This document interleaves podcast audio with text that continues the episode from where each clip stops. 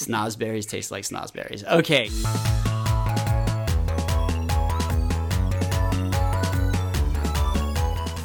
Hello, and welcome back to Elevating the Genre, Volume 2, Episode 4. We are your co hosts. I am Christopher Morrison, and that wonderful man is. Dama. Dama, and we are here to talk about all things that make smart, geeky stuff actually smart and mostly geeky. Here we are at the end of our first Volume 2 uh, month. Uh, again, for those that maybe uh, are joining us uh, haven't joined us in the last couple episodes, we have switched over to good old Volume 2 in good comic book style for no apparent reason um, outside of our desire to do so. yeah, also, you could think of it as 204 if you want to think of it as seasons in that ah, show. That's true, yes, if you especially if you're a BitTorrent. Yeah fan, you always have to like plug that plug that fucking EP O two, yeah. uh, no, uh, S O four E oh six or whatever. Yeah, that kind yeah, of stuff. That's that's the only way you recognize. Things. It's the only way you recognize to get the old BitTorrent. it's a numerical system. I think people are becoming used to. Yes, absolutely. So we've changed our format just a little bit, where we talk about the things on sort of a month uh, monthly viewpoint. Uh, October was Sci-Fi Trope Month, and we're bringing it all to a close here with. Uh, a little bit of Alien uh, franchise. We've already made our we already made our way out in outer space with Star Trek. Uh, we went uh, fast forwarding into some future dystopia with some um, Blade Runnering, and then we uh, went back to the old uh, motherland, the Back. geeky motherland of Star Wars last week. yes, Dom. Like something... the motherland. I like that. Mm-hmm. Um, a place to return to. Yes, exactly. But again, it's the end of October. God damn it, I can't get Dom to talk about horror movies. So, uh, but I got uh, we can we compromised on some Alien, the Alien franchise. But before we get into that, we are. Oh, gonna, oh, we're gonna talk about horror movies. We, yes, well, we're gonna a little bit today. Yes, of I, course. I can I can talk about a lot of stuff that I'm not personally saturated with knowledge about. Yes, of course, of course. But you know, I'm not. Yes, not to my satisfaction, of course, because I am a picky well, bastard about it. But that's okay. Satisfaction. That is a good point, Tom. That is a good point.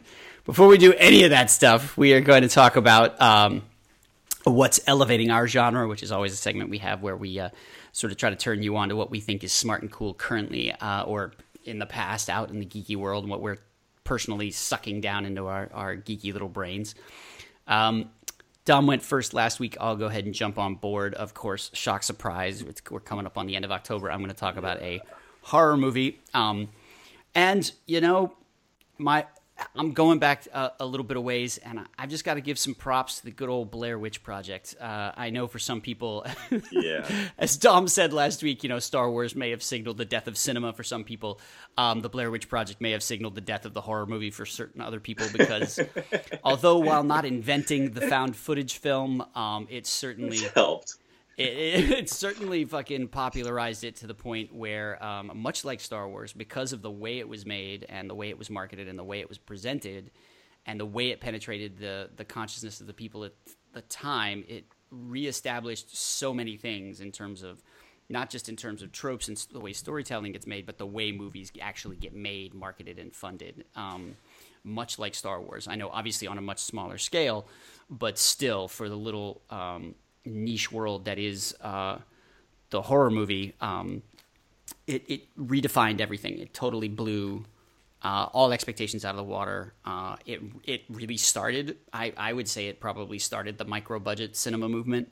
And also, you know, I know it sounds crazy. People probably forget because it's been parodied so much. And you know, look, everything loses its luster in that weird ten to fifteen year time frame. Everybody everybody hates shit, right? Like like everybody still is starting everybody's like getting back into like 90s horror movies now but everybody remembers it sort of at the time and like once you're 10 years removed from any segment of time everybody shits on whatever it was but like the blair the the heather moment in blair witch where she's freaking out in the tent and like she's she's so crying and there's snot literally coming out of her nose like everybody yeah. that was parodied so much that it's now a bit of a joke but it was really powerful at the time and became a really intense symbol of uh, of not just that movie, but that style of filmmaking. And it elevated just about everything that was involved with it. To be honest with you, I think I think it elevated it. It kind of rescued the horror movie a little bit at the time. What people don't remember, horror, horror was kind of in the in the buckets. We were in the doldrums of just sort of retreading slashers. Um, supernatural horror was was d- dead and buried. Right. You know, J horror was on the uh, was was starting to come come come in and start to start to re-kick certain things in the supernatural world. But the Blair Witch Project dropped and was a fucking atom bomb, man, and it was uh, and it genuinely freaked a bunch of people out. Who, uh, all the people who didn't make actual actually seasick. Um, Did it? Well, yeah, that was a common complaint at the time. It was just hard to watch in a weird way. But it was also mm, it did. Uh, did it signal the end of like Friday the Thirteenth Part fourteen or whatever? That's like an I interesting that question. I don't think it- For, I don't think it That was- sank. No, those those the the eighties, the big eighties franchises had already died off by that point. Like they hadn't, they just hadn't been able to generate interest or or and that and that Oops. genre hadn't like generated a new character that anybody was interested in. Yeah, and that yeah. storytelling had started to eat its own tail, right? Like it just mm. that started, it consumed its own tail and then somehow managed to eat its own head. Actually, as far as I was concerned.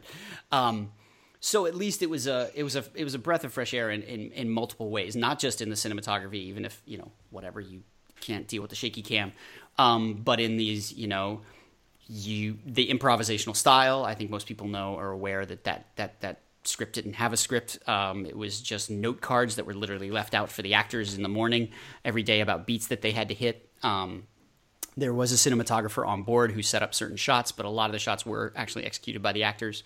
Um, the unknowns, uh, the spareness of the woods. I think the location. This is what I really want to talk about. The thing, one of the things that elevates it, because I did end up seeing the new uh, Blair Witch sequel. Look, we all know there was also a Blair Witch two that nobody talks about, which happens to, to star a former, um, and not a former, a uh, uh, Erica Leerhsen, who actually went to university with me at, at Boston U. Erica, I'm sure you're not Oh. listening to this post. I'm sure you're not listening to this podcast, but uh, congratulations on being in Blair Witch 2 and in the remake of the Texas Chainsaw Massacre. Uh, those are the two things she's known for, so she still does the horror movie circuit thing. so good on you, Erica. Um, but anyway, so Book of Shadows, uh, Blair Witch 2 Book of Shadows, we're gonna, uh, which the the newest newer sequel, which came out last year, which I think is just called Blair Witch instead of the Blair Witch Project. Uh, is not a great movie. However, they are smart enough to keep one thing that I think is really if, super effective from the original film, um, which is a physical thing. I mean, besides the, the filming style, which is the fucking house. The house at the end of that movie is creepy as fuck. I love the design of it. Um, this the white, completely like you know, it feels like that house has been out in the woods for like ten thousand years. The fucking creepy kids' handprints on the walls. It could be paint, could be blood. Um, The banisters, the, it's so trashed, and it really honestly feels like an abandoned house. You know, for those of us that you know, sort of like that kind of creepy shit. You know, we, Yeah. um, if you've actually been in a weather-beaten, abandoned location, it really feels like that. Um, and it's just it's they they wisely dragged that fucking house back into this, and it's interesting. I wonder if they like if that house is actually a thing, a place that's still standing, or they just recreated it. I don't know. But sh- big shout out to the Blair Witch Project house, um, uh, and not a big shout out to the the new Blair Witch film. Huge shout out to the original Blair Witch Project. Um, Sure. that's my thing. It's Halloween, people. I mean- Give it another shot. And it's been a decent amount of time that you've since you've probably seen it. You can deal with it. Trust me. You can go back and check it out and, and Yeah. appreciate it for what it is.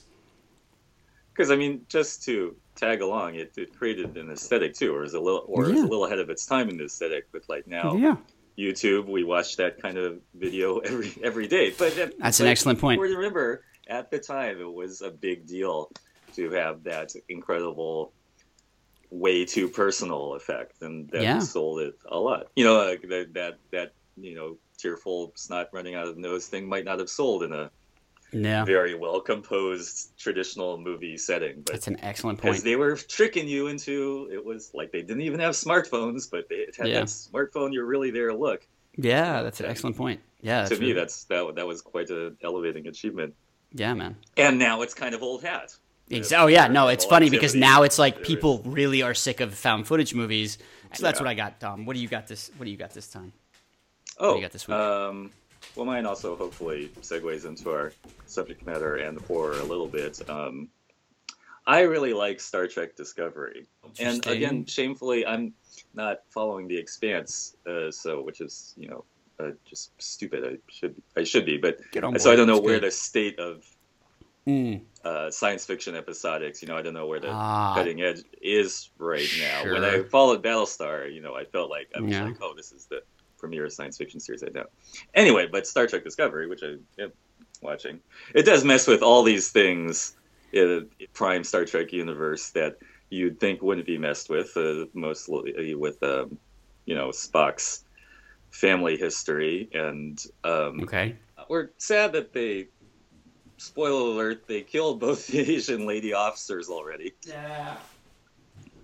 But I mean, one is for impact. Two is like, oh god, it's a little pattern because I, I was Yeah, it excited was- to see It was Miss, weird. Uh, that that woman from Battlestar Galactica, and I thought that was going to be a cool character. Yeah, she seemed like a cool character, and then she also acted really stupidly. Again, this is this is something that I, I don't like in my science fiction when I'm when someone is mostly identified by their title and then they act completely Mm-hmm. against their title, right? Like I'm a security officer, so now I'm going to do this really stupid thing. Like I'm going to go Right. fight the thing that's in uh, unkillable by myself.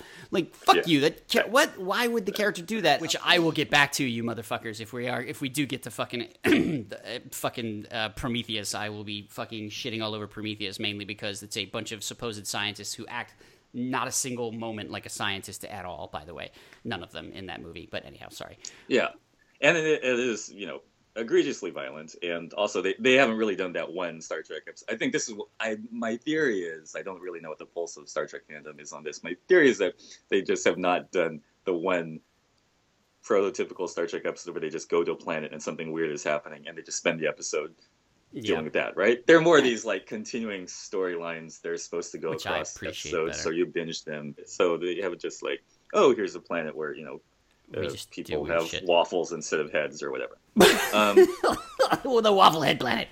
but Um, I mean, the thing again that always drives me crazy about Star Trek, and I don't know, they somehow find a way to piss me off every time with this. Is like, I hate the spore technology. Like, it makes no sense. Like, I'm sorry. Like, oh come te- on, spores connect the universe. Like, and the way they threw it off is so fucking casual. I'm just like, wait, I'm just supposed to accept that fungus is going to like transport me across the universe in like in no time? Like i don't know. I i, I kind of hate that shit. Like that, then it's so star trek. I don't know why that's just star trek loves to do that to me. Like they introduce a technology that i'm like that's that's just fucking dumb and crazy. Uh, whatever. I don't know. I'm just not into it. Um, i mean i end up loving the sort of the troglodyte not the troglodyte the terabyte or whatever the troglodyte whatever the creature that sort of connects the spores and eats the spores but like the Ripper, yeah. the Ripper. I, I- love that idea, but like, oh god, just the concept at, its its core makes me so. Forget the spores. Your mind is open to so many things, Christopher. You've accepted Lovecraft and all these things in the spores. the spores. You don't yeah, like fun- yeah, because it's not like fungus. ah, it's not science fiction. It's just like weird wish fulfillment of like, and just like find like intro. Ah, forget it. All right, I don't know. Maybe it's I just because it's in a. Star Trek. Could be just it's in a Star Trek story, and so it pisses me off extra. I don't know. I, dis- I mean, I don't know if I disagree, but it, I think that I think they're lifting from Dune. Uh, remember in Dune, the method of space travel involves um, Spice, the right? this the don't spice, remember, and actually. the spice is. It's okay if we don't remember it. I, it Help me, I'm yeah, remind me. They're sort of getting the the spore drive thing from Dune, which had Okay. spice, you know, activated by these very slimy, weird navigator creatures that were kept in test tubes. Basically, they had an organic propulsion system. Did they? of okay, some kind. And I'm not even going to go there about protoculture because that's another one of those Look, organic. they. But what's great? No, what? That's See, look. Okay, hold on. Wait. I want to go on record for this because this is important. Because it does. It drives me. Cer- there's certain science fiction where you can get away with this shit, which is like with protoculture and Robotech. They just say it's a flower and that it works, right? They don't bother to like go into like super detail about how it works, so you just accept Oh. it, right? So like, but when you do this bullshit where you've like it's spores and like we spend like three there's three separate scenes where you're trying to convince me that it's like an actual functional technology that's where you lose me i think sometimes i would much rather have them just be like yeah we're traveling by mushrooms and boom and be done with it and then i'm like okay all right i'll just have to accept it because once you start to try to rationalize it that's where i get start getting i start getting tweaky um, This is interesting. Okay. that's um, just me though. Like again, it's just something. It's like, look, all right. I had this revelation when I was reading uh, the Orson Scott Card Ender extended Ender, Ender Ender's series, which was a mistake, by the way. the The never extended stuff. scheme. Yeah, the extended stuff, the bean stuff, right? And I started to realize that what Orson Scott Card was getting away with, because I was starting to get into some hard sci-fi around that time as well, was just that. His technique was no, there's this thing and this and it works, and that's it. And then he wouldn't go into the details, and you did. You just sort of ate it. Um, and he just focused on. He had a different type of storytelling. He would focus on the other things that Orson Scott Card focuses on. Whereas in the hard Mm-hmm. sci-fi, they would go into the super details and, and really try to convince you about how and why it worked and functioned. You know, something like uh, Kim Stanley Robinson's books are like massively researched and like you know part of the fun is like getting into the geekery of how fucking algae could actually help terraforming, for example, or whatever. Um, but then there's the type of sci-fi where it's just like, hey, motherfucker, um, there's a mushroom we're gonna go fucking follow to fucking Mars. I'm like, all right, fine. If that's the if I gotta buy it, I gotta Yeah. buy it. Um, I would much rather that than Motherfucking mushroom drive, which is just you know like mushroom drive. Yeah, exactly. lampshade the whole thing, or or whatever. and again an homage to other uh, sci-fi movies which we're going to talk about. And I like that in the second episode there was kind of that alien, that alien in the dark, that Mm. being chased around by a scary creature, which which is Yes. can tear you piece, pieces. Mm. Much, I mean, they did they did have that kind of episode in the original Star Trek. If you remember the you know the maybe the Red Jack one or the one with the slimy monster in the tunnels. Sure. Um, but they uh, were definitely, uh, you know, shouting out to yeah. um, the alien's legacy when they find that incredibly dangerous, formidable creature, and they're in, you know, and she's crawling around in the tunnel thinking about Alice in Wonderland, and uh, I just, the, those that gives me warm fuzzies. That is nice, and and for once we actually get a we get a goddamn segue out of uh, what's elevating our genre into what we're talking about. That So was gonna- the whole purpose of this. That's because you're much better at this than I am. Um, and that's it, baby. Here we go. We're jumping from Star Trek over into uh, the Alien universe. for clarification, the Alien, the movie trademark Alien, it's not just all aliens. Yes, of course. Yes, Alien the movie trademark, not all aliens. Yes, no, uh, by no means. Um, it's hard to express how much I adore. Uh, at least the first two movies, and I'm actually a, a, fan of three and four. Not as not as many people, not many people are. I again, I would never argue that Alien Three or Alien um, Resurrection are anywhere near as influential or as even probably even as good of a movie as the first two films are. Um, but I still enjoy the living piss out of them for a variety of reasons. Um, even though they suffer from what I would consider probably a lot of sequel retreading, which is not something I like. I actually like my series uh, uh, movies to actually grow and go and go grow and go in different places because I am a Rush fan. I know people. Hold on, I'll make that make sense in a second. Rush is a band, folks, um, and they are a band that lasted 40, 40 plus years and what and they insisted on growth in every album so that each album uh, or at least you know they had they had you know periods of time and then they would change their sound. And i always i loved following that. So i I- that tended to influence my take on like if something's going to last a really long time i like it when they take more chances and they and things change up even if it doesn't end up working all the time so um, my word that was the thunderous uh, door in my apartment um, anyway um, sorry about that Not a scary alien, but Not a scary alien, human just a scary- occupying the- yes. Um, so anyway, so even though there's a lot, an insane amount of retreading in the Alien franchise, um, uh, I still adore them quite a bit. Uh, and as Dom just as you just mentioned, man, like Alien is just just like Blade Runner, just like Star Wars, just like Star Trek. They there are certain things that are established, particularly in that first movie, that are so iconic that. Uh, become that that bleed again the, like the Blair Witch Project we just talked about Literally bleed. literally bleed into yes right with some acid blood into every science fiction every science certainly every science horror movie that that that, that follows um and again much like star wars i'm not going to go into any kind of backstory at alien i think we just jump right in and for me the starting place for alien is you have to start with hr giger um which is maybe something that maybe not everybody needs, maybe not everybody knows. H.R. Giger technically was quote unquote just the uh, production, you know, an, um, a production artist on the film. But look, that movie would be Alien. I really honestly don't know if if look Ridley Scott is at the beginning of his career. Um, he's an exacting filmmaker at the time, and he was out to prove a lot. So maybe even without that design element that Giger brings, which and for people that don't know, designs the alien, designs the face huggers, designs the uh, sorry, doesn't design the face huggers, designs the eggs that the face huggers come from, which is funny because the eggs are actually slightly more famous than the face huggers, or at least are more repeated than the face huggers. Um, Someone else designed the face huggers. apparently, he's not on. He did, all of my research said he didn't design the face huggers, uh, but maybe he did. I don't know.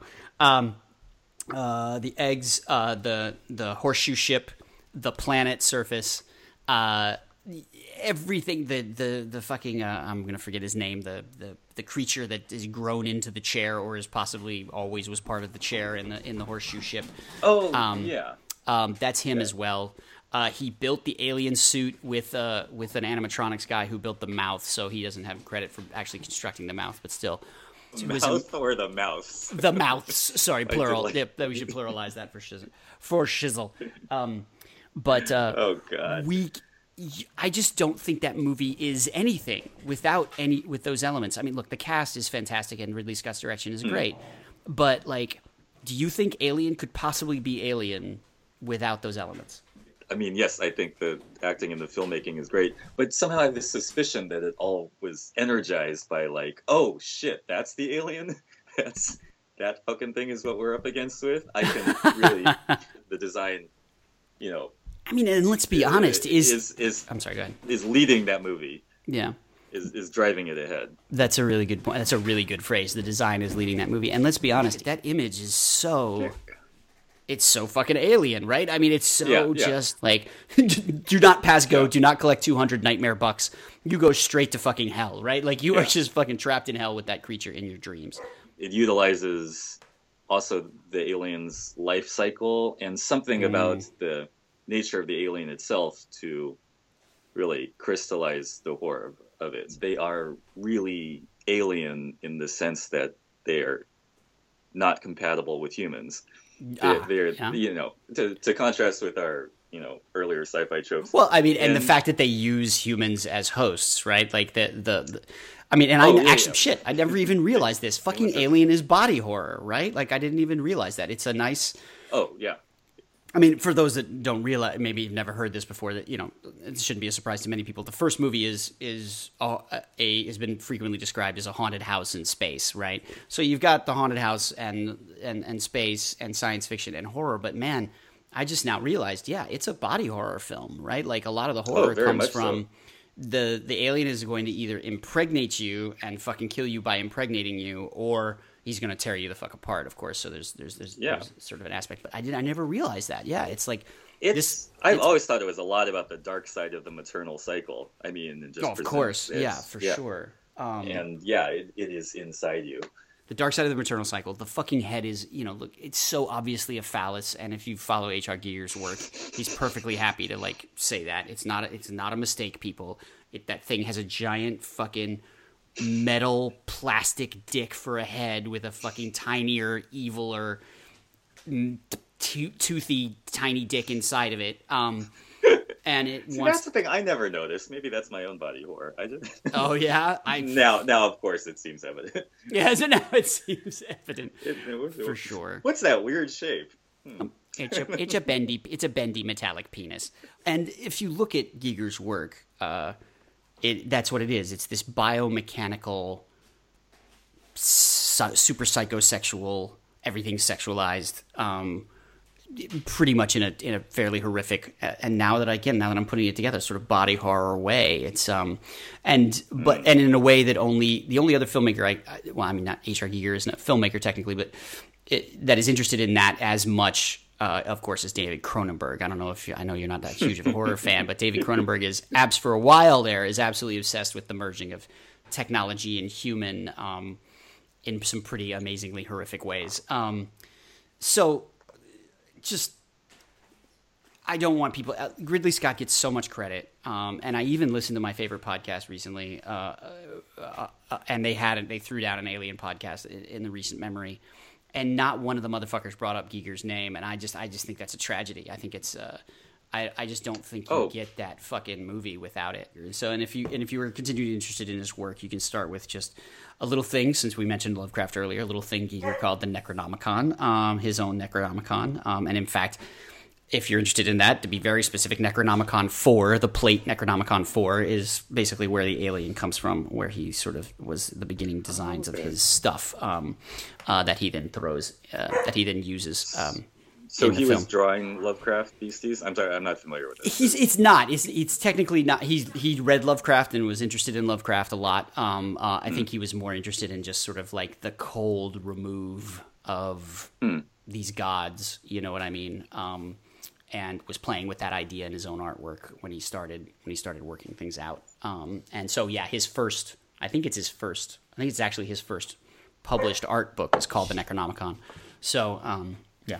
Uh, anyway, so the, the other thing I want to establish that, that, that I think, which is really interesting about this movie, is that it, where Star Wars establishes like a used future feel, and you could say this is used future as well, right? Because it's you know the ship looks, it isn't super shiny. It certainly isn't shiny in any way. It's like it's in fact it's it's oppressively dark and possibly needlessly dark in places, but um, what we really get is a blue collar future, right? Which I think is really cool. Um, because now you take Star Wars, because very quickly Luke goes from like this low, what I would assume is sort of low class moisture farmer on a desert, and very quickly he's interacting with like royalty and fucking Jedi, which are clearly the knights of that universe, and like politicians and, and decision makers and all of these things. Like you know, pretty much after twenty minutes, it's, it's over, right? He's in that upper echelon of of whatever's Uh, going yeah. on.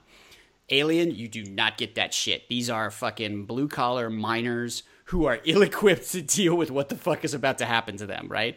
Um, which I think is just a, a, a lovely piece of genius. Um, Yeah, it's it's uh, maybe upsettingly the closest to our own culture, just expanded. You know, it's not very idyllic. They're not even very really exploratory. They're just people doing their job their job- for a corporation, which is just bigger than the corporation that we have now. right. It's, it's great to round out all our science fiction tropes by saying, well, maybe in the future, just you know, You'll have a fucking job. Yeah. Google is bigger and they happen to have these big ships, but they, they send people out to, you know, to do hard work in dangerous places, as whoever I'm paraphrasing. Uh, yes, right. Yeah. And and I mean even and this and this continues through throughout the franchise eh, throughout the franchise. The second movie, these Marines, although they appear to be capable, are just they're just doing their job, man. They're just going to go Yeah. do their job, right? And in fact, they, you know, very free, you know, they call it a bug hunt. They like this is what they do. They chase down these weird phantom stories, and half the time, they and and not even half the time. Apparently, like ninety nine percent of the time, there's nothing there, right? So it's just these this group of Marines doing their job. You get to the third one, and it's a bunch of prisoners trying to just basically sort of survive prison, um, which is kind of great. Yeah. Um, then you get to the fourth one, and you again you're back to like people who are just cargo shippers. They're just moving Yeah. shit around space. There's a little bit more of a sinister subplot going on, but uh, and you get you know again the Weyland Yutani mythology again probably again much like sort of what I said last last time about Star Wars. Like some of that stuff should have maybe stayed in the background. We don't need every single thing filled in. Maybe I didn't need the Weyland. Yutani Corporation like coming so far in the foreground in Alien Resurrection, but still, it's uh, it's just people doing their jobs, uh, which Yeah. is cool. Which is also why fucking Prometheus should have been cool because it should have been a bunch of scientists doing their fucking jobs, but they, they- none of them act like scientists. So whatever, I'm not going to get Okay. into that. I promise I won't. I won't get deeply in, deeper into that though.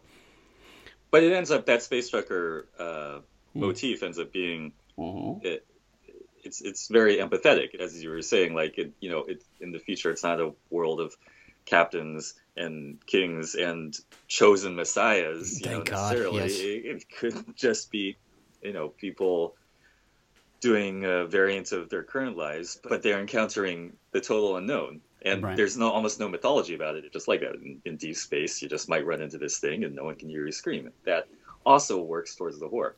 Right. And also, I, don't have any better technology either, do they? Not really. they've I mean, like- they've invented replicants. Whatever. Okay, they have Yeah. replicants too. I mean, so But yes, we- they don't have some overwhelming, cool new innovation which enables them to handle these these threats. They have the same guns. So I've never been clear how their spaceships work. Aren't they just like they're in sleeper and they take a really long time to get there? to get somewhere, you. I mean, it looks like the Nostromo to me, which is the name of the ship in the first movie. It's a giant mining ship. It looks like That thing probably just sits down on a planet. They probably landed on a planet somewhere. It automatically yeah. just mines the shit out of stuff. These people are here to just make sure the robots, the the mining shit, basically just works and functions, and then they fly it back home, and that's it, and they go yeah. back to sleep.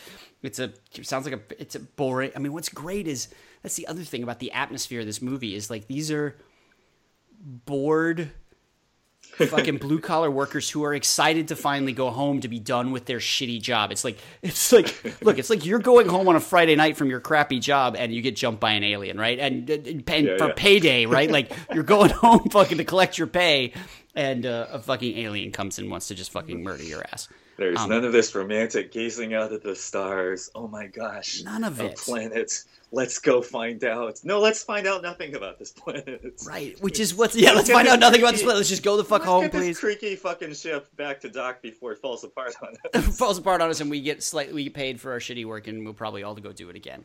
I mean, right. it's so great that way, and it's so sure. um, again, it's just so grounded. Uh, and then, but because it's so grounded, then they run into all the Giger design stuff and let's mm. talk about those eggs, man. Wait, what, are you talking about the eggs with the flower? With the flowering top, yes. I mean, they, yeah, they happen okay. all the time. They're just everywhere, um, which is hysterical to me because it's such a because you'd think I, I, think this sort of falls into the same category as what we were talking about, like Darth Vader last time. Like Darth Vader is kind of sacrosanct. Like it's so iconic and powerful. Like you just can't rep, you can't recreate it unless you're an asshole. You know what I mean? The design of the alien is like we didn't get any like penis headed aliens in other movies, except for you know you know bad ripoffs.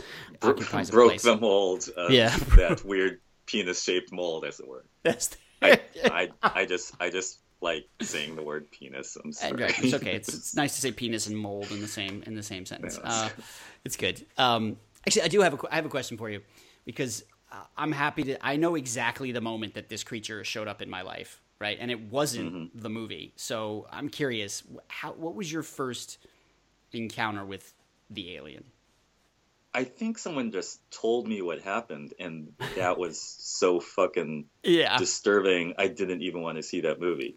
I mean, it was so yeah. it was some some some kid's favorite movie, and they're just like, oh yeah, and this right. thing grabs on your face and injects a little egg in your stomach, and then it bursts out and the guy's dead and it's so awesome. It's like I don't want to see that at all.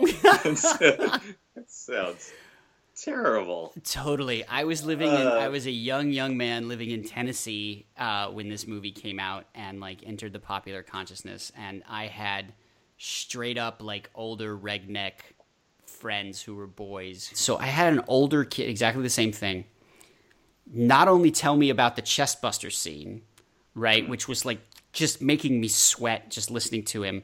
Then he brings out like a six inch like alien toy in a box he actually that he had just gotten as like i don't know a birthday present or something. And i just remember being like that's not a toy.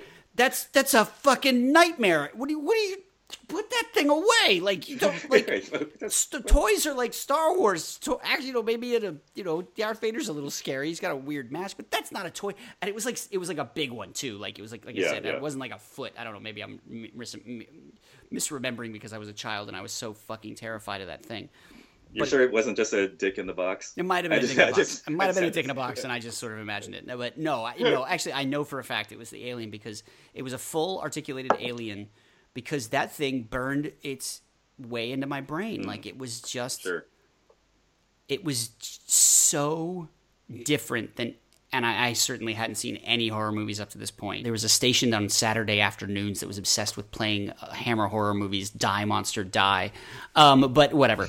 Um, uh, I hadn't even experienced that shit yet. Like I experienced nothing, and just this again this plastic black shiny what i didn't know at the time didn't didn't relate penis headed like just clawed creature um, was was utterly terrifying and mm. and again i'm i'm a little upset that by the time i actually finally saw alien uh, i just knew all the beats you know i knew you mm. know i if mm. there's possibly if there's any movie i could teleport back in time time travel back in time and see like opening night with with with my memory erased it might be Alien. Like honestly, Yeah. like this to be in an audience that doesn't know about that chest hugger scene. That I mean, first of all, doesn't know what the fuck those eggs are, has Yeah. never seen a face hugger, doesn't know about the chest buster scene.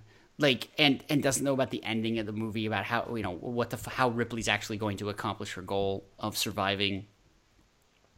Yeah, that would that would probably be it for me. Like I don't know, but that that might be it. Yeah. So no, that's a great thought. like I can't even imagine not like knowing. not knowing. You're exactly right. Can you imagine not knowing Not what the being able to fuck was it. coming in Alien? Like, But the fact that it's still good, nevertheless. I mean, we, and that's what's amazing, We- right? Like, yeah. we all knew what was coming. We all know what's coming, and that movie still casts a complete spell over you. It still holds your attention in such a beautiful way. It's still so artistically it's so artistically well done. And this is where I want to talk about. I mean, obviously, we can talk about Ridley Scott all you want, but like I, Mm. the actors grounded in such a Yaphet Kotto, Harry Dean Stanton, uh, fucking rest in peace. yeah, rest in peace. You know, uh, Sigourney Weaver. Uh, that's not Kris Kristofferson. It's uh, Tom Skerritt. Um, uh, Kathy. Uh, uh, oh shit, uh, Kathy. Totally looks like Kris Kristofferson. Um, he does a little bit. Uh, young Kris Kristofferson. Um, uh, oh, the woman. Um, And yeah, anyway, the, the the whole. Fuck! I can't believe I can't remember her name. Kathy. no, I, I, Karen I something, It whatever. does seem like a name I knew at one point, but No, it's definitely a name I know. Ah, fuck me. I apologize, people. It's Um, it's I not. Sigourney, so it's sort of It's like not Sigourney, which is easy, which is hard. Which- Anyway, um, just that cast grounds it in such uh, John Hurt. I mean, come on, fucking John Hurt killing it in this. Um, uh, and Ian Holm, yeah, right. Um, which is actually okay. Speaking of segues, we can segue a little bit because Alien, the first movie, uh, is on a sneaky down low on something that we've been talking about all month, which is like it's part of the uh, robots are coming to get us trope, right? Um, because I mean, fuck you, definitely fuck you. Spoilers for Alien. Look, you know, Ash is. I mean, he's not technically coming to get you, but he certainly is holding. He certainly doesn't have the crew's best interest in heart, right? He's programmed not to have the crew's best interest at heart, and then at one point, he's clearly programmed to murder the crew if they're getting in the way of what he's trying to accomplish. So the fact that that what's nice about that is a it's it's a surprise it's a reveal that i think works beautifully because ian holmes sort of like again on rewatchings you can watch ian holmes subtly telegraph certain things Yeah, but yeah. he hides that so fucking well and then when he flips and he becomes scary he becomes really fucking scary um, and has one of the most fucked up attempted murders that's ever been recorded on film i think the fact that he tries to yeah. kill sigourney weaver with a rolled up probably porn magazine because they're in when that scene happens i think they're in um, uh, Yaphet Kotto or harry dean stanton's like workshop which has already got like girly posters on the wall the fact that he rolls that thing up and then it's just the most fucked up way to try to kill somebody and it Yeah. tries to shove it down sigourney weaver's mouth. Okay, granted, you could say it's a bit of a heavy-handed imagery. There is a lot of sort of psychosexual imagery in the alien itself, and Ian Holm is on the side of the alien, of course, and, and maybe that's an extension of that, and it's too heavy-handed, but it's so fucking disturbing It's- to me. Um, and it's so It's well very acted. disturbing. It's so well acted. The threat on Sigourney Weaver's face, the way she's acting, and more importantly, when they cut away to the close up of Ian Holmes' face when he's like fending off her arms and shit, it's it's just super disturbing. It's one of the most uh, still it's one of the most disturbing images of, on film, I think. Uh, and it's just it's just in my I'm talking about it and I'm just seeing the whole thing all the way up to where Yaphet fu- comes in with a fucking fire extinguisher and knocks his fucking block off, which is Yeah. also awesome. Um, And it's weird, right? Because in any other movie, that would have been the indelibly horrible thing. Right. It's, It's just one among many. al- along with this other indelibly horrible thing that's happened. That, that was my only addition to that. I also would be interested to know if this is the first use of like the white milky substance that runs the android moment, right? And the fucking and just even that, the fact that that Ash becomes in one moment becomes goes from a human being to this complete other thing that mm-hmm. not only does his head rip off, he's got and not only is his blood this milky substancey again, you could say sperm, whatever but he's got this gangly as shit that comes out of his neck that's like bulbous and plastic. And I love the scene where they're trying to reconnect him to the computer and like his head won't hmm. stay down. And then of course there's hmm. the, the there's the intense edit to where all of a sudden it was a, it's a puppet and now it's Ian Holmes' head through a table. But Oh, right. the fact that when Ian Holmes head through a ta- even Holmes a head through a table when he wakes up and he just leaks that fucking milky shit out of his mouth and he's covered in it and he's looking up at them and he's and he finally lets himself be smug for the first time. I mean, Yeah. that is an inspired elevating acting choice right there, oh. right? Oh, Right. so, yeah. You're finally the evil guy, but he holds it back until that moment to like pull the like smug asshole moment, right? He doesn't Yeah. he doesn't even he doesn't he doesn't laugh at them or anything else, but he just he's so sarcastic and understands how little they're so they're not going to survive this, right? Like he he gets it and he allows as an actor he finally allows his character that moment of sort of like weird egoistic pride even though he's a fucking head on a table. Right, right. Well, he's been smashed. To He's hell. been defeated, but he's he knows he still knows he's basically he's he's he's they're not going to win at least. He's not going to he's not going to win. He's not going to necessarily get what he wants, but they're certainly not going to win either.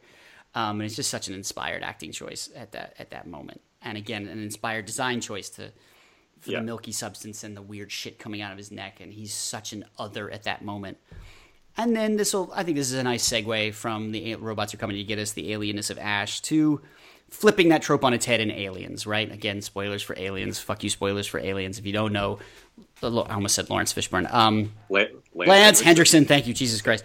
Lance Henriksen is, you know, is telegraphed at the beginning to be another Ash. Um, maybe he's hiding that he is another Ash, but he turns out to be a good Wobot. Um, uh, but then gets He that also has that distant, otherworldly quality for perfect casting. perfect casting and perfect acting, brilliant acting choices that he's making throughout the whole thing. So especially at the beginning, so you're not sure if he's if he really is hiding something like Ash is hiding something. Um, I think, and then he gets that iconic. You know, it's not a death moment. Um, he gets that iconic moment where he gets fucking speared again, spewing the white liquid, and then fucking gets ripped in half. And that that effect is so good. Um, it's it still holds up today. You can I mean, there's an edit, there's a hard edit in it, and you can see it, but I don't care. Like it just it just is so effective at that point, um, emotionally and uh, uh, and story wise. It's just a super effective beat. Um, and this is also where I get to confess I certainly saw Aliens before I saw Alien, right? Um, because I, think someone presented Aliens as like, look, I know you don't like really horror movies that much because when I was a kid, I, I wasn't. This is really an action movie, and I was like, mm, okay, I guess I'm ready for this because I'd already, you know, you'd heard about Alien over and over and over again, and you know, the first time I saw Aliens, my heart was racing a little bit in terms of the horror, but no, I really got into the characters and and and basically the action movie vibe of it. Just for disclosure, I was going to mention that I have only seen the two recent uh, Alien movies in the sort of modern millennial way, in that I haven't really. They were just on. you know, they were they were on some screen, and so Yeah. I like am sort of aware that they happened, and I experienced a bit of them. But you know, I didn't. I didn't experience them as a whole film. So I so You're talking about Prometheus and Covenant now? Yeah, so so I'm just saying. I still haven't like, seen Covenant. That's why I don't have anything intelligent to say uh, about them, Uh, and we're not even mentioning that retread. thing that rhymes with editor. Yes, no. The A the AVP universe thing is just I mean again what a what a what a wasted opportunity. Uh, again, just put in the hands of a not a very good filmmaker, uh, and just it just did not work. Although one of my favorite lines in all of cinema comes from the first Aliens versus Predator movie. Okay, I have to say this just because I have to get it on record. So one of my favorite lines in all of cinema from Aliens versus Predator. Lance Henriksen playing some version of Weyland Yutani or whatever, one of the guys that's supposedly running that corporation back in the because it was supposed to take place in the modern day, right? They have discovered what is clearly an upside down pyramid, right?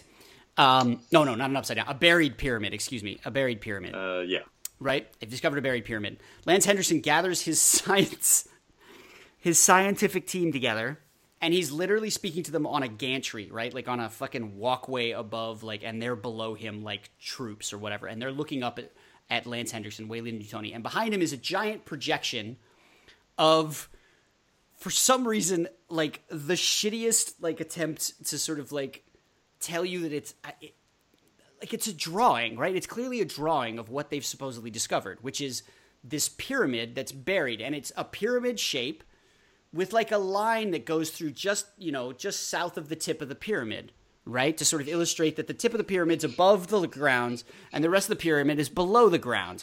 It's the shittiest graphic. It looks like it's drawn by like a, I could draw it, and I and I can't draw. But anyway, Lance Henriksen gives this whole speech about blah blah blah, and then right in the middle, it's like we've made the discovery of the century. That's not the line I'm talking about. Here's the actual line.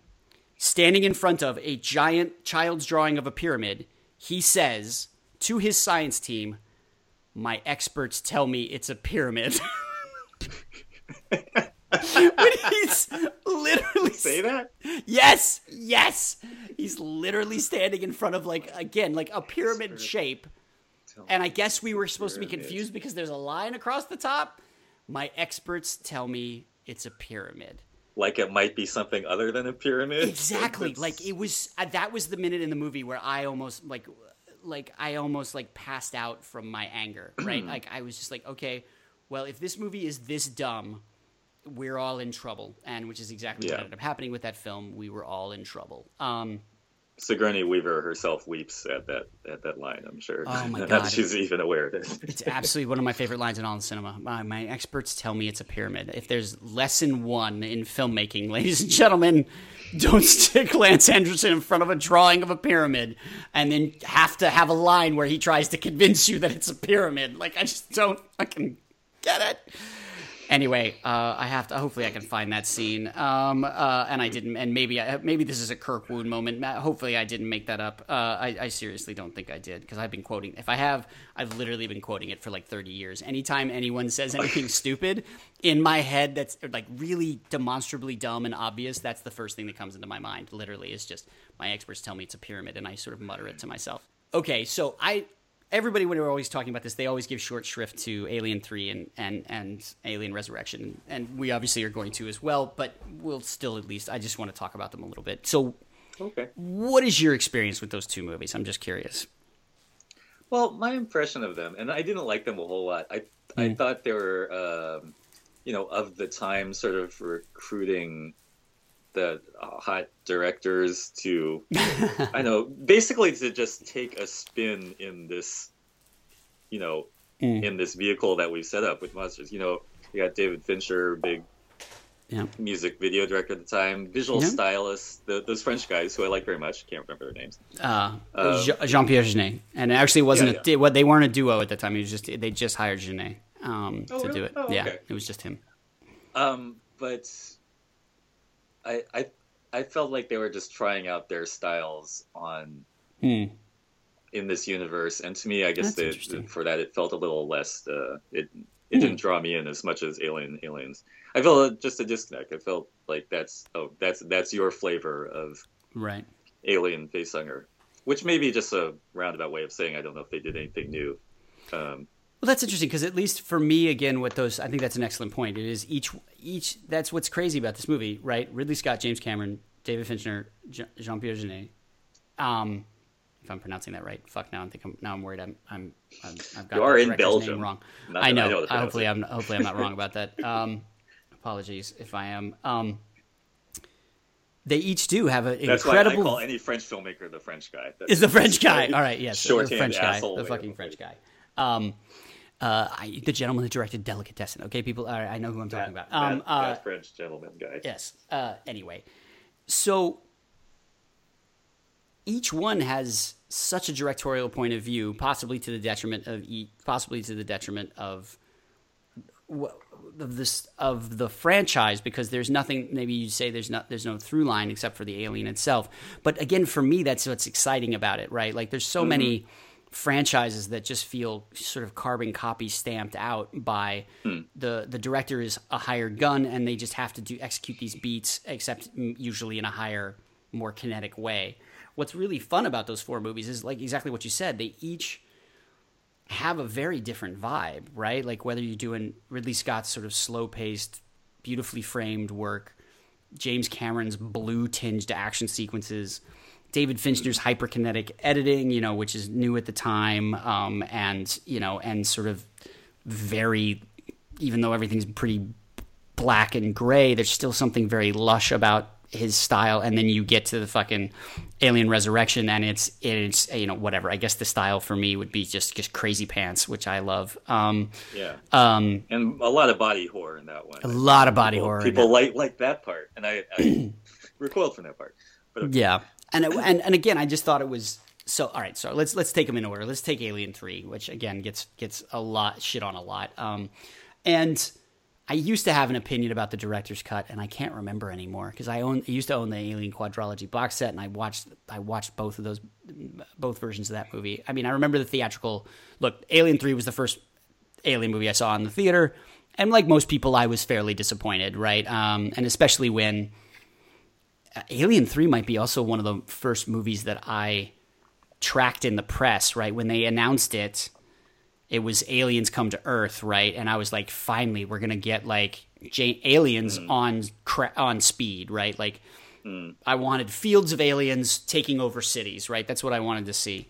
And then Right. eventually, the, then the rumors were like, no, it's a prison planet, and they had to pay Sigourney Weaver a million dollars to shave her head. And I was like, ugh, this is starting to sound weird. Oh, and it's a music video director. So like, I definitely, I think like a lot of us, we went in with kind of a stink, with our nose kind of in the air already. Um, not ready to like the movie, and I certainly, I think, I remember leaving not necessarily liking it too much, but I had to revi- I revisited it just out of sort of, uh, I don't know, a com- sense of completionism. You know, you know me, I'm a bit of a completionist, so I'm like, if I'm going to watch the first two movies, I got to throw the third one on. Um, and I just, Got to. grew, I just grew to like it. And man, and hey, fucking shout out to some Doctor Who. Paul McGann, the Eighth Doctor, is, is in there, um, doing a good job as um, the Doctor. Surprise, surprise. Um, uh, and just I dug the vibe of it, man. Just like Aliens, eventually the the the cast of prisoners kind of grew on me. I mean, we don't get to know them, and it's not quite as snappy writing as as the as the Marines, but like those prisoners, Charles S. Dance as the sort of preacher guy. Uh, you know, again, like I said, Paul McGann, and, and then sort of you know the horde of faceless, um, sort of of hairless British men. Um, just I don't know. I dig it. I like. I just I just like the idea, and um, the actors are just super committed, and and Sigourney Weaver brings such a world weary moment to it. And for those that sort of hate the Jesus imagery at the end of her sort of jumping backwards into the molten whatever the fuck that is, I, I was I eventually became to be totally into that image of her just holding on to the fucking thing busting out of her chest and her and her taking it down with her. I just kind of loved it. Oh, I grew to love Yeah. it. yeah, because I because I think I think Sigourney Weaver gets to have a Jesus moment. I think that's Yeah, man. you know, if there's like anybody who she gets is it, she is selling that whole show with her professionalism and commitment to the to to the story, and I you know it, Jesus moments, martyr moments do bother me in in some things, but it, yes, a lot of things. absolutely, she earned it. And even though the sort of the underwater alien sequence smacks of like smacks of like okay, this is a sequel, we got to do something different. First of all, the CGI on that is not that bad. A lot of people, a lot of people are shitting on it lately, but I'm like, if you contextualize this, it's not bad. And w- I just remember it, that was the one thing in the movie that really freaked me out when I saw it in the hmm. theaters. I was like, they were underwater, and then the fucking aliens being able to swim like dolphins just like immediately made them even more scary to me for some Oh, reason. no. Like I was, Yeah, like, totally. yeah, like I can't escape these things. Fuck, Yeah, they swim They're and like swim really too. well. yeah. That was Uh, Terrifying. Who knew? um, uh, uh, just to pick up on something you said, as far as science fiction tropes, again, this was not a trilogy. That was part of the disconnect of Alien Three. We were very set up from Star Wars. yeah. We're beginning to be set up for this idea of trilogies, and it's going to resolve um, in an even bigger bang way. I, I don't think David Fincher is like that kind of deep structure storyteller that he could make that ramping up of that, that you know that movie Mm. we thought was going to happen, Right. Aliens invading Earth. Or something. He, James Cameron is. He has this Yes, idea right. of like building and like creating this uh, right. this whole arc.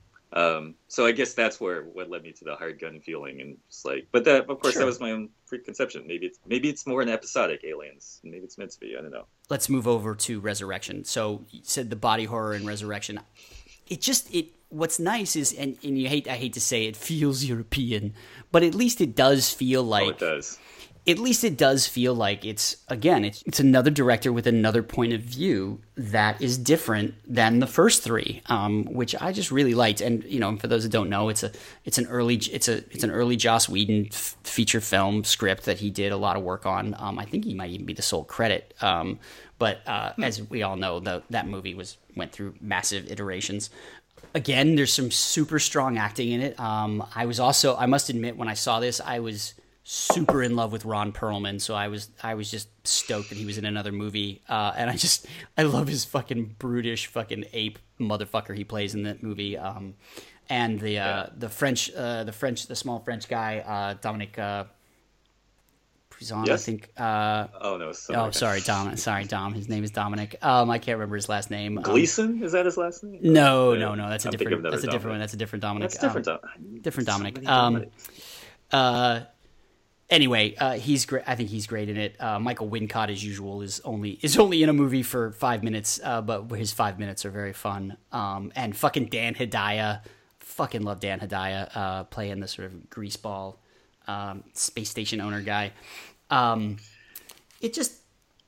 And Winona, uh, Winona Ryder fucking pisses me off because I'm on record as not being a Winona Ryder fan. I thought she was terrible. Um, but again, at least they turn the android trope on its head yet again. Not only is she not coming to get us, not only is she not helpful, she's actually leading like a political revolution. So she's like a lefty robot, which is interesting. Um, she's trying, or at least she's part of a big, weird political revolution trying to take down the corporation, trying to take down Weyland Yutani, which is interesting. And just when Sigourney Weaver, Sigourney Weaver gets a couple of moments in Aliens Resurrection that are absolutely golden, right? The moment when she first appears on the basketball court and she is a part predator, she now lets herself mm. be part of a predator. And the fact mm. that she's playing against Ron Perlman and she ho- and in that scene, I believe Sigourney Weaver could take out Ron Perlman in like a heartbeat. Mm-hmm. There's some, and that is not easy to do, especially when Ron Perlman's playing fucking eight man version Ron Perlman, right? Like she pulls that off in that scene. but then the scene where she finds all the weird genetic mutation versions, previous versions of herself. And what happens on her face in that moment? Like, not only about what's happening in the moment, but she now remembers just going all the way back to Ripley and what Ripley's all been through. And then she flamethrowers that. That's, I cry every time I see that scene. And I've seen that scene a million times. And then, of course, Joss Whedon does his thing wow. where, like, fucking Ron Perlman steps in and goes, chicks, man, or whatever. like, oh, does he have some throwaway. About He's got a nice throwaway uh, comic moment, which which is funny. Which again, at least if you're not tired of Joss Whedon's little tricks, still works for me. But but that acting moment for for Sigourney Weaver and the way she pulls it off is just it's heartbreaking. It's beautiful. It's powerful. It's on point. It just it just works for me, and I'll always love that movie for at least those two scenes. Like I, I really will. Yeah, that shit was just too gross for me, man. Uh, but, too horrifying, and I don't know whether I'm distancing or empathizing with it. But any scene where I they understand. go into the lab and they're, I, I, I, hate the test subject scene. I hate the test subject uh, scene so gotcha. much in every movie. I'm sure that yeah. Sigourney Weaver's was the best test subject scene ever. I that's I I've never categorized that scene that that exact that that trope before. That's a good that's a that's a really good one though. Yeah, that's definitely science fiction and particularly science fiction horror. You almost always have yeah. for sure have the have the the test subject scene or someone's about to either be, about to be tested on or we get we get the the throwaway evil results of the test subject. Um, don't like those. You don't like, but that's just I understand. Okay, here's the big deal. What do you feel about the space abortion scene? The space abortion scene. okay, it's what I call I'm, it. What some other people call it. So I'm the the, the weird to, until I remember what you're talking about. Somehow, Sigourney Weaver and the alien mate and create giant skull baby alien. Do you remember this at the end? It's an alien with like it's a giant alien that has sort of like a human skull for a face. It has a weird little nose flap, and then, um, and then they basically Sigourney Weaver realizes that it's a monstrosity and that it should never exist, and then she shoots a she shoots a bullet out a window when they're in the uh. going into the atmosphere, and the the the fucking alien baby is pinned to the window and literally sucked out the whole Oh, right, guts okay. first. It- It's hard The to imagery. the imagery is hard to distance yourself from, especially in a in a in a series of like this that is super psychosexual, and that is a scene I cannot unsee. I I was able to recognize exactly what the imagery was when it was happening. I couldn't decide how I felt about it as it was going on, but I've come to like kind of at least admire that first of all that somehow it got put into a fucking American wide release film and two I just appreciated Yeah. feeling a new feeling, I guess. Um yeah, of, of is. horror. I blocked it out. All I remember is the clouds. Yo, Honestly, this is this is this is this is like therapy. This might be my own like coping distancing mechanisms life through some things like it. you just I block them out. rem- You don't remember. All right, remember fair enough. Uh, maybe for was those... it her genetic material, maybe, maybe, and, and so she. yes. was So what? And that's the other thing is that and- like, it's a nice then- moment. Again, it's very Joss Whedon, right? She she helped create this thing, and now she literally has to destroy it because it's just it's too.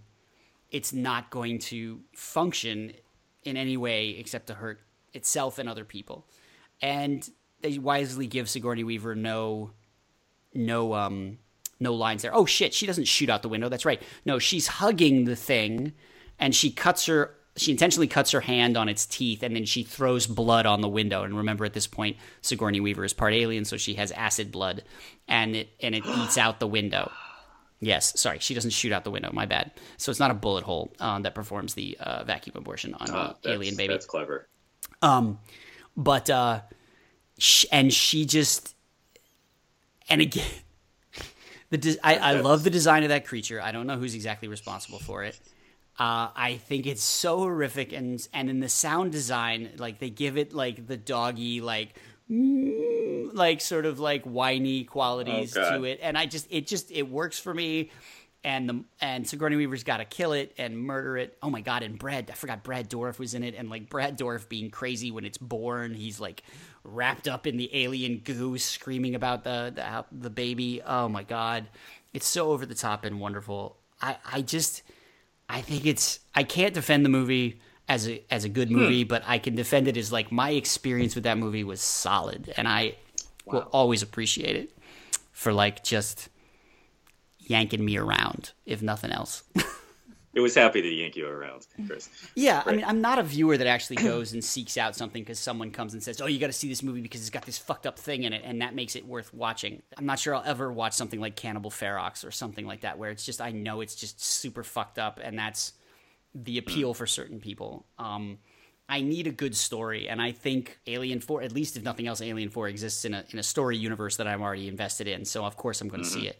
Um, but I did appreciate that Alien Four, like I said, just you know, like I said, like like a Rush album, it, it changed its tone and it went there, man. And it went, it was like, this is where we're going, kids, and it's gonna be fucking weird space abortions and fucking skull babies and like sweaty people close ups of screaming and Brad Dourif going absolutely nuts and Sigourney Weaver taking, you know, it's not really Ripley anymore, but in a completely new direction. And like, I'm down for that shit. Uh, again, if you could erase Winona Ryder from the movie, that would make me much happier. Um, and I probably would watch it more often if she wasn't in it, to be honest with you, because I just, ugh, I think she's horribly miscast, and I just, I really just don't like that actress. That's just a personal thing, but like, it gave me some surprises that I really dig. Um, but I, I definitely need a story for like, I will never recommend a movie to someone just because like you got to see it because it's like this fucked up thing. You know, the last time I did that was like Human Centipede. Like I just was like, okay, I've got to see this just because people are talking about it, and and and I was in a mood at that time to be like, all right, I'll see some fucked up stupid shit. But I also know that that was that movie was constructed around that one image, so that's different than like a Cannibal Ferox, which is just like these filmmakers who are scrappy and have no money and come up with this fucked up shit. Um, that's a whole different. I think that's a very different vibe for me, and that's not my kind of horror. That's not what I I like. Again, I like a horror to create an, an enormous amount of tension in me, give me a really good story that I'm invested in, and at least give me three or four scenes where I go, oh fuck, how would I get out of that situation? How would I? What would I do in that moment? Um, and that tends to be how I like my horror. Um, Again, not that really Alien Resurrection is that, but whatever. And then there was Alien Resurrection, and then they didn't make any Alien movies for like ten years or whatever. So Yes, and that was it, and it killed the franchise. So take oh, say what you want about it. that what you will. it definitely killed the franchise and i understand and again i even understand why like i totally understand i mean but this also right, really quickly this also goes back to what we're talking about right like what what we've always been talking about about these really long running franchises right and four movies maybe isn't isn't long but it does that does cover alien to alien 4 covers at least 20 some odd years at least 20 25 years right? Um Yeah.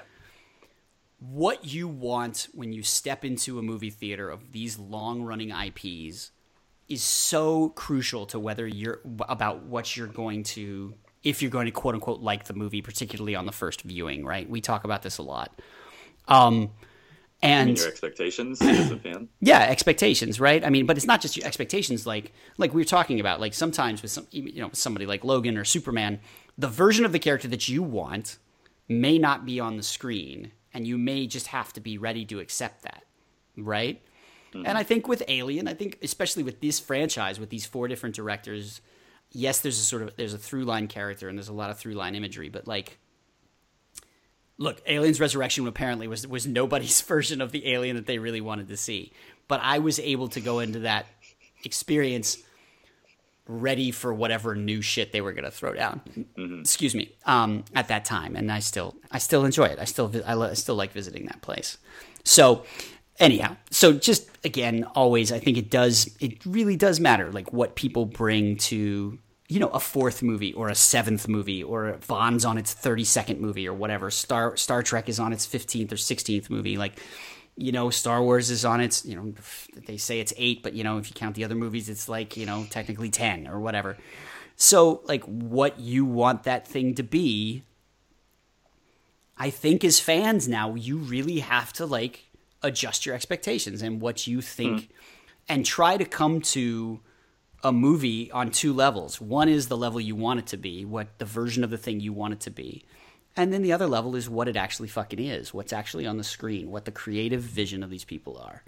Um, and I think it's perfectly okay to evaluate it on both levels. I think you can really hate a movie for what it didn't give you, for what because you didn't what you wanted, but you can still like the movie for what it is. You might be able to find your way to that. You know, There's, I don't think Yeah. those two things are are mutually exclusive. You know, different lenses, different hats. No, I mean that's. I just want to say one reason I really like Aliens, talking about science fiction tropes, was and it you know, we don't deal this with this in cinematic science fiction so much. It's sort of a hard science fiction area because it's hard to represent. But just the idea that, again, that the aliens are really not like us. Yeah, You know, we have a completely weird idea from movies that we'll meet an alien and they'll have head and fingers and bipedal and breathe oxygen or whatever and just speak a different language. right, Not at all. We could meet a life form that, like, Yep. you know, it burps and it kills us. yeah, Have some completely different structure, morality, yes, chemistry going on in their bodies. And they don't really do that with aliens because it is a bipedal form and breathes our same Yeah. air.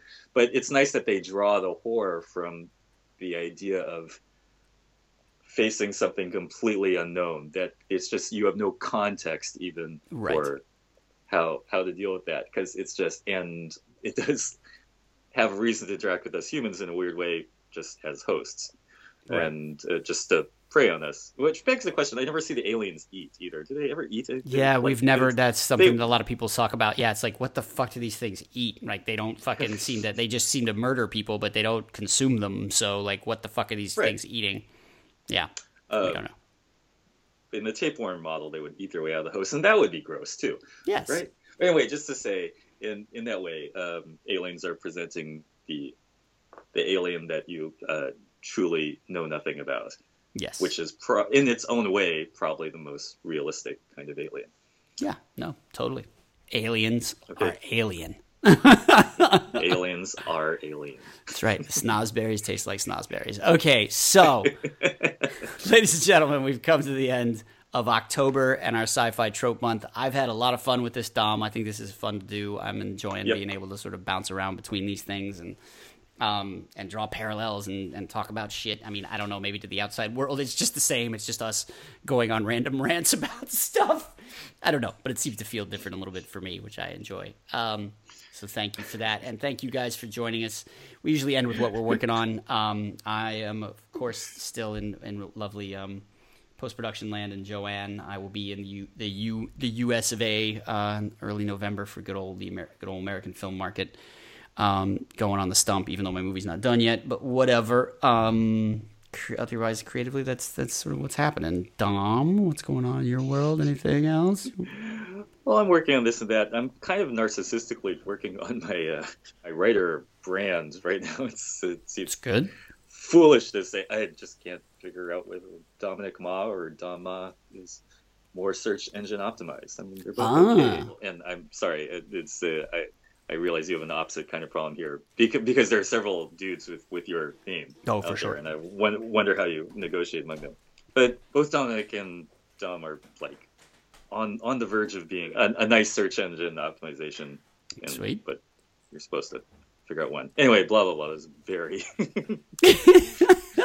So Dom's very working on very modern very modern navel gazing issue to be talking about at the moment. but also very cool that I think people need to understand that like you know this is now part of our job, right? It's crazy pants. Like we used to be able to just be artists or writers or directors or whatever, but you can't. You've got to be fucking an artist that understands how to search SEO your own goddamn name. I mean, it's part of our business now. This is what it is. I think you're Yeah. being a smart business person at this point. You're being a smart entrepreneurial artist um, to engage, even engage with that question. Um, so that's what you're working on, and that's awesome. All right, folks. Remember, we love you. Thank you so much for stopping by. If you like us, just go ahead and drop a review on iTunes if you can. It helps people find us. Uh, we got the old Facebook page, Elevating the Genre, on Facebook. Um, we got the WordPress, Elevating the Genre, whatever. Just plug it into Google. We're the only thing that's out there about that. Um, so, uh, yeah, man, we're excited to continue on with Volume 2 into next month, November.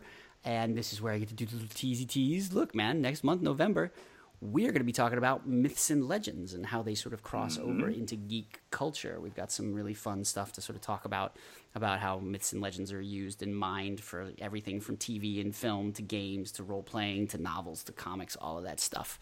So uh, yeah, slightly different, um, slightly different uh, topic, uh, but we're both excited about it. So thanks, ladies and gentlemen. We've been elevating the genre. I've been Christopher, and that has been. My experts tell me I'm Dom Moth. We will see you next time. Ciao. Bye.